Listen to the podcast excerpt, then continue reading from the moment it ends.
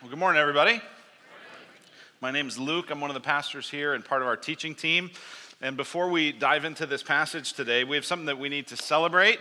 And this passage actually kind of sets the stage for it because what you have in this text is uh, Jesus taking just one person's kind of limited gift and multiplying it in a way that is profound and that uh, provides more than uh, anybody ever needed. And so, uh, a, a, number of years ago, we started an initiative called Home Away from Home. And that initiative was to be able to try to uh, break ground and begin construction on the property that's directly west of here. In fact, if you look out the doors, you'll see that prop, uh, project is underway. We're just a few months from it being completed. And when we did that initiative, we said, listen, we believe that everybody spends eternity somewhere and that Jesus wants as many people as possible to find an eternal home in Him and that the church gets to be a kind of preview of that. We get to be a taste of that. We get to be a home away from that eternal future home. And with so many people that aren't from here, we felt like the church is this place that can provide community and connection and family to so many people who don't have it. We want to be a preview of that. And so we asked you a number of years ago would you start giving over and above your regular giving? Would you even make a commitment for three years to give on a regular basis with this goal that we wanted to try to raise $1.8 million by the end of 2019? Well, we are here to celebrate today that as of last week, we just passed $1.8 million given in cash 10 months early. So, yeah. So, thank you.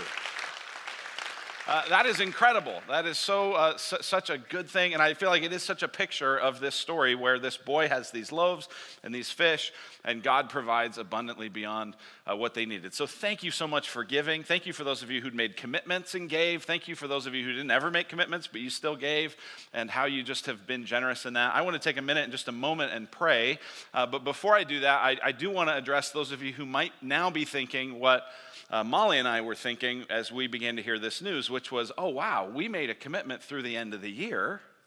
I guess we don't have to keep giving. It's amazing. Score. We, you know, like we, we don't have to do that. And I want to challenge you that if that's you and if that was your flinch, hey, you're in, you're in good company. That's how I thought too. Um, but I want to challenge you to actually continue to fulfill your commitment. Join Molly and I and continuing to fill your commitment. And, and the reason is kind of twofold. One is it's just good to fulfill commitments. When you make commitments, you should fulfill them. The second one is the more money that continues to come in in terms of cash means the less money we have to borrow, which means more money, money freed up for ministry and developing leaders and impacting our community and stuff that isn't just going into a building. So I uh, would love for you to continue to do that, but God is faithful and gracious to us, isn't He? And so let's take a minute and let's pray and give thanks. Father, thank you for the way you have provided financially for this church so many times over these last 10 years. God, thank you for your uh, faithful and generous provision to us, God, through the sacrifice of so many people, through their generosity. Uh, there are a lot of people who uh, aren't doing the same kinds of vacations or buying the same kinds of things or uh, people who have tightened up in some other ways in their lifestyle so that they could give to this. God, thank you for that. Please keep honoring that. Please keep using those gifts to be able to reach people so that people who don't know you could find a home in Christ. God, use us as a church to be your representatives in this community, that we might be the best friend this community has as we point them to Jesus. We pray in his name. Amen. Amen. That's awesome.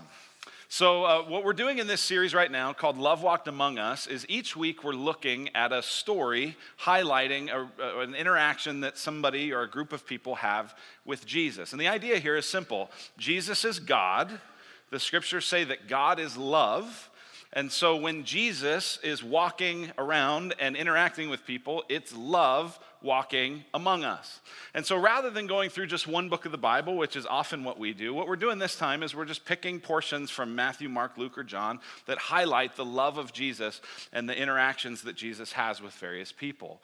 And so uh, we're probably, I don't know, we're most of the way through it. It's just kind of here through the rest of Easter. And so uh, what I'm struck by as we've been going through this series is we're now at a point where I feel like we've talked a lot about what love is, we've shown a lot through Jesus what love is.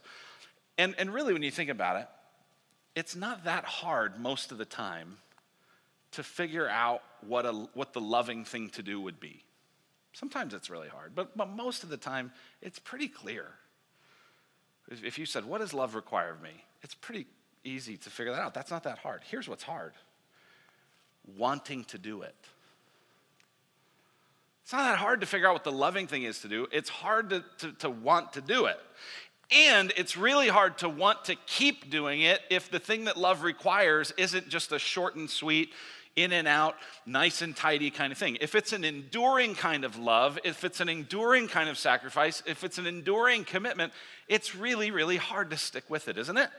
It's not that hard to know what to do to love. It's hard to want to do it, and it's hard to keep doing it. And so it raises this question for us of how do we have the energy to keep loving? Where do we get the ability to keep giving of ourselves, to keep laying our lives down, to keep serving other people? I don't know if you're like me, but there's a lot of days when I come home and I'm just beat. I just feel like, man, I, I worked hard today. I interacted with a lot of people. And, you know, just this week, I, I came home, I think it was Wednesday, and Molly said, How, how are you doing? And I was like, I'm fine. and it just, you know, if, if you're, and if you're like me, right, if you're a mom, you're like this all the time, you're just always tired, right? But if you're like me, there's a lot of times when you just, you're beat. And you go, I don't know if I can just keep giving of myself. How do you find the energy to keep loving when it feels like that? And how do you endure over time? I, I was with our uh, care ministry on Thursday night, a bunch of people that, that are really the front line of love in our church that provide meals to people during times of need. We've got a whole team of people that sew quilts and pray over them and deliver those to people who are homebound or who are in the hospital or just face various different challenges. How, how, these are people who pray, these are people who provide counseling, right? About 60 or so people, I was with them on Thursday, and a lot of what we were praying for was, Lord, give us the energy to keep going. Give us endurance to keep loving because it's really hard. How do you find the energy to love? We're going to see in this passage uh, what Paul Miller, he's an author who's reflected a lot on this passage, he, he calls it kind of a chain of love. We're going to see uh, four different pieces that are connected in terms of how Jesus loved. And I think we're going to actually find where Jesus got the energy to keep loving, to keep pouring himself out when uh, there was so much pressure on his time and even on his energy. So that's what we're going to look at today. Uh, this, by the way, in, uh, in John 6, uh, this is uh, one of four places this is recorded in the Gospels. This is the only miracle of Jesus that is recorded in all four Gospels, is the feeding of the 5,000. 5,000 is just representing the number of men. If you include the women and children, it's probably more like 10 or 12 or even 15,000 people. So, this is a big deal that this is the only story that's recorded in Matthew, Mark, Luke, and John. It tells us that this is really important. And as we look at these first 15 verses, we're going to see four components that make up this chain of the love of Jesus. So, the first one is this is compassion. First, here we see compassion. If you have your Bible, look at it with me in John chapter 6, beginning in verse 1. It says, After this, Jesus went away to the other side of the Sea of Galilee, which is the Sea of Tiberias, and a large crowd was following him because they saw the signs he was doing on the sick. Jesus has been healing, Jesus has been teaching, Jesus has been casting out demons, Jesus has been uh, bringing the kingdom of God into the world. And so it draws a crowd. It's noticeable. People have, you know, their, their attention is, is piqued. Verse 3 Jesus went up on the mountain, and there he sat down with his disciples. Now, the Passover, the feast of the Jews, was at hand. In Mark's telling of this same story, uh, he says this When he went ashore, he saw a great crowd, and he had compassion on them because they were like sheep without a shepherd. They were like sheep without a shepherd. Many commentators have actually pointed out that this whole story brings to mind Psalm 23. Listen to what it says in Psalm 23 The Lord is my shepherd, I shall not want. He makes me lie down in green pastures, He leads me beside still waters. And so here's Jesus looking over at this massive crowd, and he's having compassion on them because they're like sheep without a shepherd. He wants to lead them into green grass and nurture and feed them. He's filled with compassion. Notice Jesus is not irritable, he's not grumpy, he's not testy, he's not short fused. That's how we are when we're in the midst of a crowd, aren't we? Right? We're in the time of year where it's so nice in Arizona and all these people are coming here. And some of you are actually rearranging places you do and don't go because you don't want to be in a crowd. You don't want to fight the traffic. You don't want to deal with a wait, right? If, if, and if you're like me, you just go, man, if I'm around a bunch of people and I feel like I'm always being pressed or I feel like I'm just waiting forever, ah, I don't want to do it. I get irritable, I get grumpy, I get testy, not Jesus. Everyone is crowding around him and everybody wants something from him. Jesus, Jesus, Jesus, Jesus, Jesus. Think about that. And yet he doesn't get irritable. Instead, he has compassion. I'm so easily irritable and grumpy and grouchy and testy. I, just even as I was preparing this message, I was uh, sitting in a coffee shop while I was waiting to meet somebody, and uh, and I was working on this, and I was just kind of overhearing these two guys sitting next to me, and I just thought, these guys are idiots. and then I'm like, Lord, I'm preparing a message on your compassion. God, I need your help. I mean, it's just like, it just does not take anything for us to just go, you're stupid, you're dumb, I don't like that, I don't like this, right? We're just so testy. And, and, and here's what I was thinking about as I was, as I was judging them, as I was thinking, how many times could Jesus overhear me and go, what a moron? And he doesn't. He's kind, he's compassionate, he, he's, he's sympathetic. He sees, oh, these are like sheep without a shepherd. Listen, Jesus sees us. Jesus cares about us. Jesus loves us. And Jesus likes us. Jesus loves like nobody else can love, and it's marked by his compassion. But Jesus doesn't just have compassion where he kind of sees that there's all this need, he also has the power to do something about it. And so that's the second uh, link in the chain of love is Jesus' power. That's what we see in verses 5 to 17. Look at that with me. It says, Lifting up his eyes then and seeing that a large crowd was coming toward him, Jesus said to Philip, Where are we to buy bread so that these people may eat? He said this to test him for he himself knew what he would do. I, li- I like that John adds that. Like, it wasn't like Jesus was going, hey guys, uh, you got any good ideas? Because I'm stuck. What do we do? No, he was just saying, hey, what, what do we do here? Verse 7 Philip answered him, 200 denarii worth of bread would not be enough for each of them to get a little. A denarius was about a day's wage for a laborer, and so 200 denarii would be about eight months' worth of salary. So he's saying, listen, if we had eight months of salary, that would be enough for people to just maybe get one bite and pass it on. Like, no one's going to leave satisfied. No one's going to leave full. Like, that isn't going to do the trick at all. This is a huge, swelling crowd, thousands and thousands of people. It says in verse 8 one of his disciples, Andrew, Simon Peter's brother, said to him, There's a boy here who has five barley loaves and two fish. But what are they for so many? Jesus said, Have the people sit down. Now there was much grass in the place, so the men sat down, about 5,000 in number. Jesus then took the loaves, and when he'd given thanks, he distributed them to those who were seated, so, as, so also the fish, as much as they wanted. And when they'd eaten their fill, he told the disciples, Gather up the leftover fragments, that nothing may be lost. So they gathered them up and filled 12 baskets with fragments from the five barley loaves left by those who'd eaten.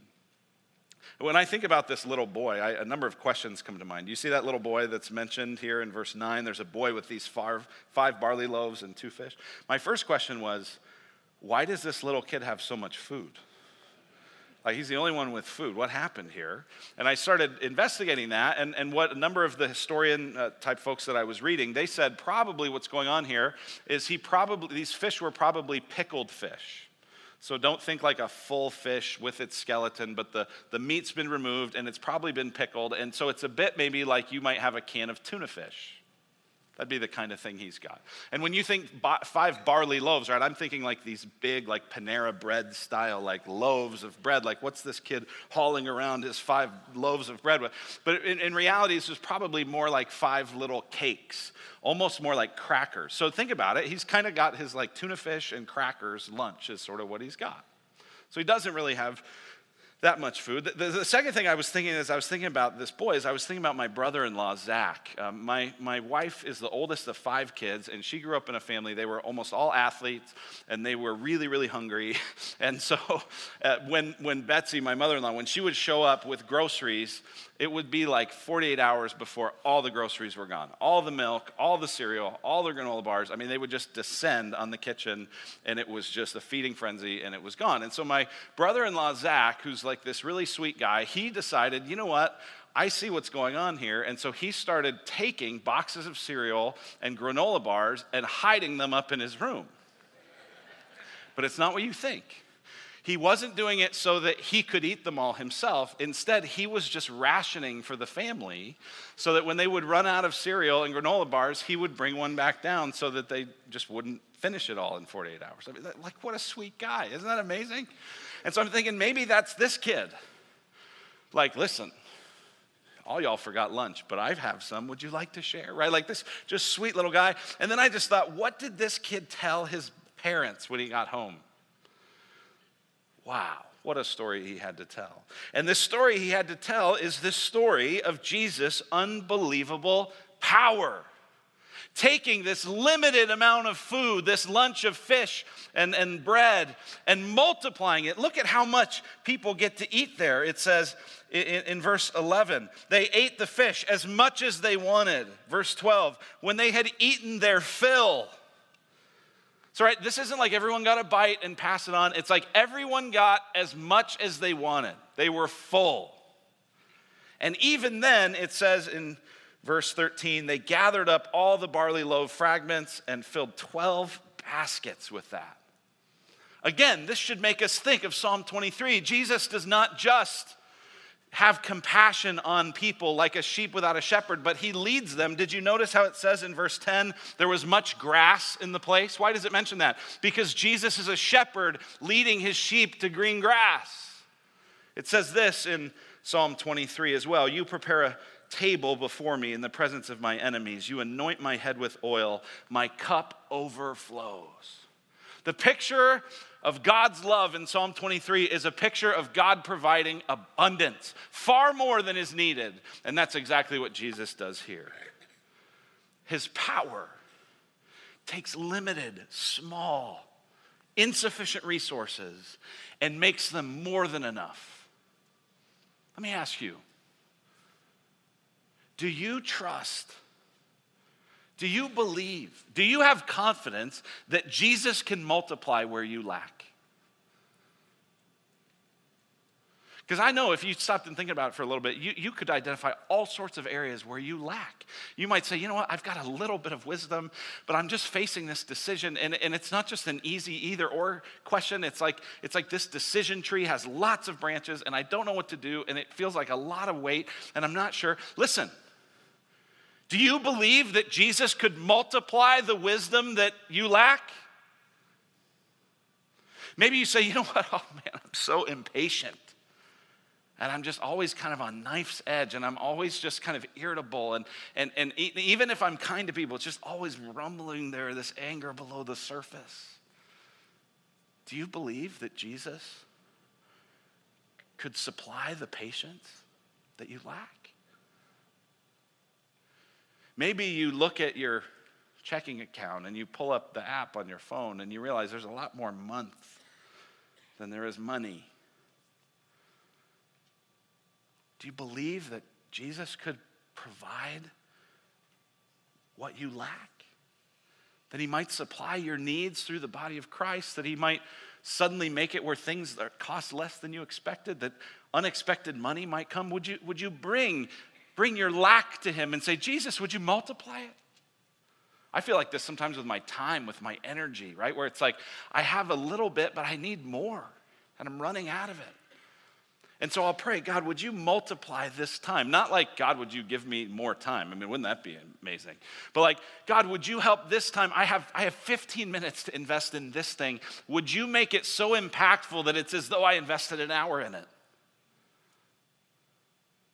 God, I have this person. I really want to spend time with them, but my time's limited. Would you make the time I can spend with them so impactful that it's as though we had gone on a retreat together? God, would you multiply where I lack? That's what God does in Christ. He not only has compassion where he sees the areas of lack that exist, but then he meets those needs with the little resources we have, and he meets them more abundantly than we could ever do on our own. What an amazing shepherd. Here's the third piece of the chain that we see. And this is staggering, especially in light of the last one, is humility.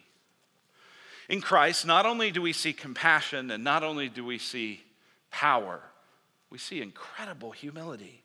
Look at what it says in verses 14 and 15. When the people saw the sign that he'd done, they said, This is indeed the prophet who's come into the world right? They'd heard about the signs he was doing on the sick. That was up in verse 2. They'd been hearing about all this, and now they see this, and this is almost certainly a reference to Deuteronomy 18, which was this prophecy that uh, after Moses, some other prophet would come, kind of like Moses. And these people know, just like Moses had provided manna in the wilderness, manna was this kind of bread like substance that when the people had cried out and they needed bread, and there wasn't any because they were in the, the wilderness, God was providing this manna every day this bread, this bread like flaky substance that you would collect. And you couldn't collect more each day. You could only collect enough for that day. If you collected a whole week's worth, it would spoil. And so day by day, you had to depend on God. And day by day, through Moses, God provided this manna. These people see, oh my goodness, this is now God providing not just manna, but bread. This is the prophet who's to come. Look at what it says in verse 15. Perceiving then that they were about to come and take him by force to make him king, Jesus withdrew again to the mountain by himself. Listen, Jesus over and over is very comfortable saying he's come to bring a kingdom and he's come as a king. But he didn't want to do it in this way, and he didn't want to do it in this timing. He knew that his kingdom was coming not through him triumphing over Rome, but by him surrendering his life to Rome so that he could save people not just from the tyranny of Rome, but from the tyranny of sin. And so the humility that this takes to have everybody clamoring, right? They're, they're actually starting to maybe connect the dots. They're maybe seeing him the way he really is. And rather than embracing it, he has the humility to withdraw to say, Not now, not in this time, not in this way. It says in verse 4 that it was the Passover, which means there was a kind of nationalistic zeal going on, right? This would be like their 4th of July. Patriotism's at its highest. Wow, this is our deliverer. I mean, this explains kind of the, the ramping up of energy to crown him king, and instead he withdraws. I love what commentator D.A. Carson says about this. He said, Jesus himself knew that the way his kingdom would triumph would not be by beating the enemy in siege warfare, but by dying and rising from the dead. He would go to Jerusalem not to wield the spear and bring the judgment, but to receive the spear thrust and bear the judgment. Jesus is compassionate, Jesus is powerful, and Jesus is humble. The question is where do we get those things? Where do we get that kind of compassion? Where do we get that kind of power? Where do we get that kind of humility? And the answer here, you almost miss it if you just read through this, but the answer, I think, is in verse 15. What we see in verse 15 is that the thing that, the, the, the thing that ties us to this energy to love is Jesus' dependence his dependence. Look at verse 15. Perceiving then that they were about to come and take him by force to make him king, Jesus withdrew again to the mountain by himself. Over and over in Jesus' ministry, he is withdrawing to pray. He's not, get this, he's not doing what we're doing. We're like, I can't handle the traffic. I'm just going to stay in my house, shut all the windows. I don't want to do anything. right? He, he's, he's, he can totally handle that, but he's saying, listen, I need to go be with my Father. I need to go pray. We, we quickly think, well, Jesus could do all that stuff because he's God. Now, is it true that Jesus is God? Yes. Don't hesitate on that one. Yes, that's true. But get this Jesus is not using his divine power to do these things. Rather, he's doing these things filled with the power of God through the Spirit. That's the whole point of in early in Jesus' ministry, his baptism is that the Father is declaring, This is my Son in whom I'm pleased, and the Spirit is descending. And from that point on, Jesus is doing everything in the power not of his own divinity, but in the power of depending on the Spirit. Jesus is very aware of this. Look at how he describes this just in this book of John, in John 6, just a little bit after what we read. Look at what he says For I have come down from heaven not to do my own will but the will of him who sent me. Jesus is totally aware. I, I'm dependent on the Father. In the chapter before this, John 5, he said, I can do nothing on my own. As I hear, I judge, and my judgment is just because I seek not my own will, but the will of him who sent me. Jesus saying, I can't do anything on my own. I can't do this just in my own strength. I'm depending on the Father. John 4, passage we'll look at here in the next few weeks. Jesus said to them, My food is to do the will of him who sent me and to accomplish his work. What, what fuels Jesus? What empowers Jesus? What strengthens Jesus? It's, he says, My food is to do the will of him who sent me. He is feeding on the power of God, dependent, reliant and so when Jesus has all this pressure, all this attention, all this people ready to do it their way, he steps back and says, No, no, no, no, I'm going to depend on the Father because there's more love that has to come, and I need more energy to keep loving this way. Let me ask you this question. If Jesus says, My food's to do the will of the Father, I'm feeding on the Father. Here's the question for us today What are you feeding on? What are you feeding on to fuel your ability to love? This whole series has been calling us to love like Jesus. It's easy to see what we ought to do. It's hard to want to do it. It's hard to keep doing it. We need fuel. What are you feeding on to fuel your love? Where do you get full from? See, everybody's trying to get full somewhere. Everyone's trying to get satisfied somewhere. Everyone's trying to get energy somewhere. And if you don't get it from the right source, or you get the wrong fuel, you, you, you run out of gas.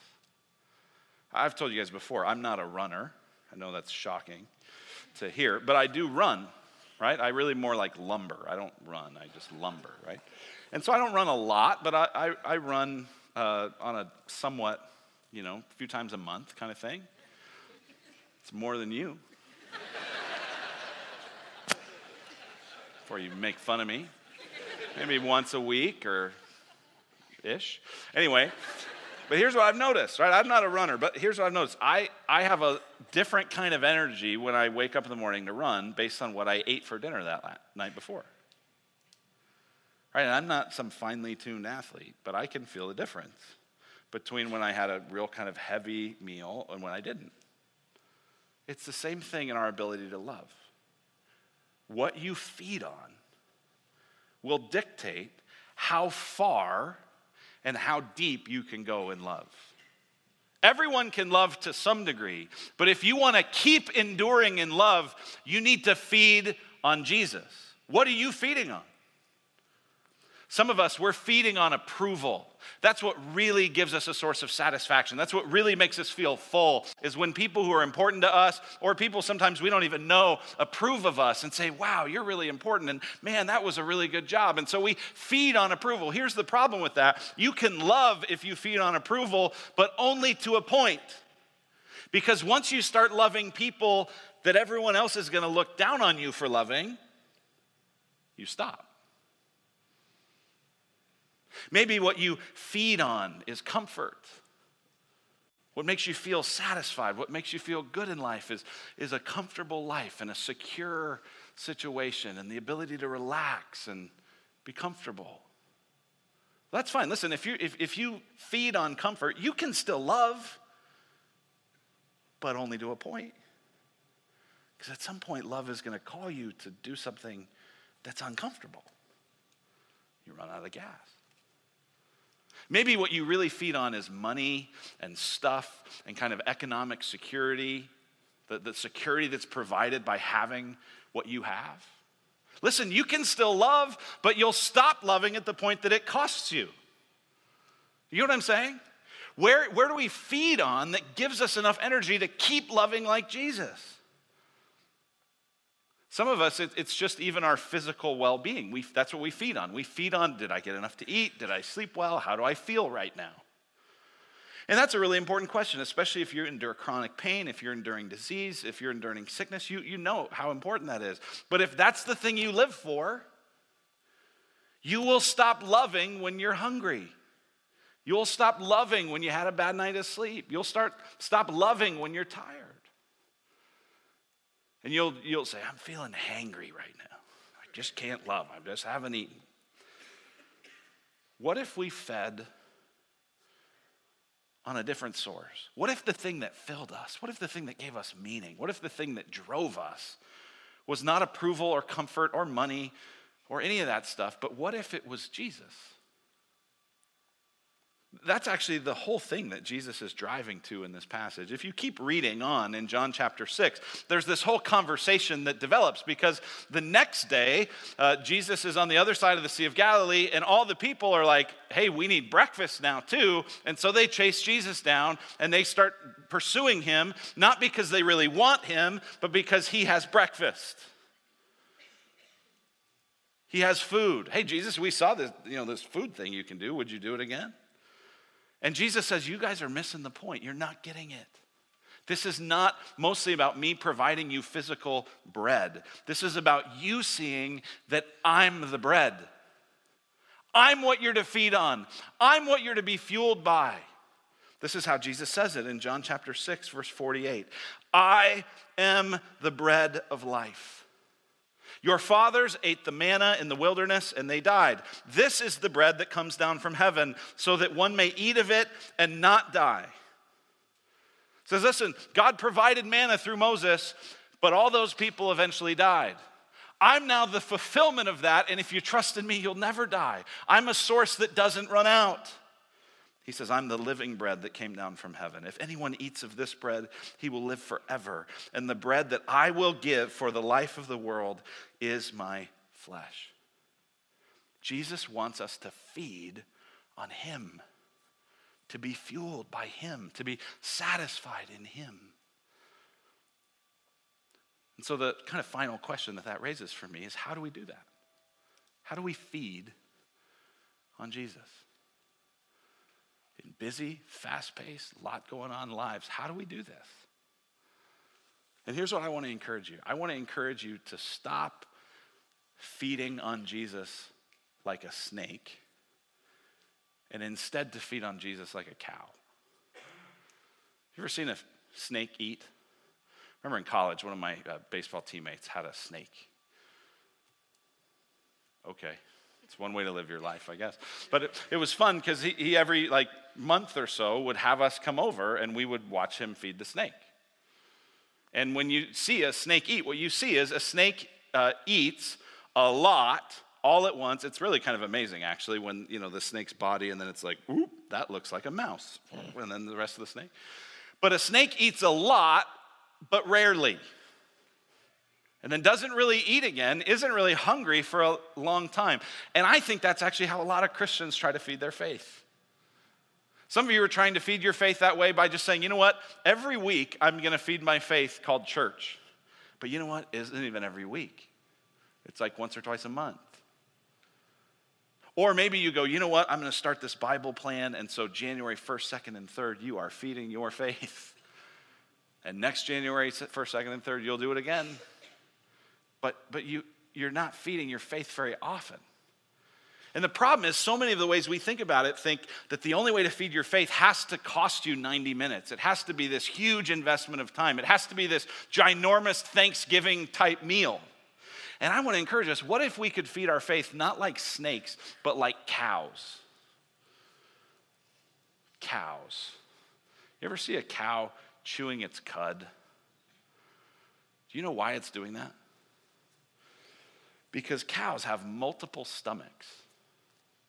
And so the cows, not only are they kind of grazing all the time, but even when they're not grazing, you still see them chewing the cud. And the reason is because what they've done is they've actually regurgitated some of what they ate, and now they're chewing it some more.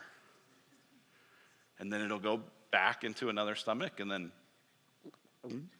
here it comes, and they'll chew it some more. And so a cow is kind of never not eating. Not eating a lot, right? Cows don't eat like something that's four times their body weight. They just eat a little bit, but they just chew on it all the time. And I just wonder if that might be an image for a better way to feed our faith. Instead of just Thanksgiving meal once a month on Jesus, what if we, you know, I was at a baseball game yesterday, the glorious experience of sitting out at a baseball game and eating sunflower seeds. And you're just always chewing them, you're always working on them. You're not getting real full, but you're getting a little bit, and it's salty, and it's barbecue, and it's great. You just work on it. What if that's how we fed our faith? So, I'm going to give you some ideas of more cow like ways to feed your faith. Maybe you know of some snake ways, right? Like you could just read a bunch of the Bible, you could have a great retreat day, you could memorize something, you could you know, have this incredible experience at church, but those are all snake type ways to feed your faith. They're great, but maybe we need some cow ways too. So let me give you a few cow ways. Here's the first one is what if you fed your faith through breath prayers? These are just small, repetitive, all the time prayers. Here's some of my favorites God, help me. God, help me. Another one, this has been throughout the church's history Lord, have mercy. Lord, have mercy. God, give me wisdom. God, help me love. God, help me love. God, help me love. Jesus, you're enough. Jesus, you're enough. Because the reality is, I can have some great prayer time, and sometimes I do that in the morning, but most of the time throughout the rest of the day, I forgot about that already. And what I actually need is to go, Jesus, you're enough. Jesus, God, help me. Help me. Help me. And when you do that, you're feeding on Jesus, but you're doing it like a cow, not like a snake. Maybe another way to feed your faith is through silence. I just want to encourage you this week do, do an audit of your life and try to keep track of, in your waking hours, how much time is there silence? Meaning, no radio, no TV, no podcast, no music, no background music. Just unmediated silence. It's not much. I'll bet. Well, what if you, you tried to say, you know what, I'm going to try to have a couple more of those. Maybe there's like a five minute window in the morning and a five minute window in the afternoon where I'm just, I'm not going to listen to anything. I'm not going to fill my head with more stuff. I'm just going to be silent. And I'm going to remind myself, Jesus is enough. Maybe another way, and this is one of my favorites, is actually the opposite of that it's to sing. So there's times when we need silence, but I think there's times when we need celebration.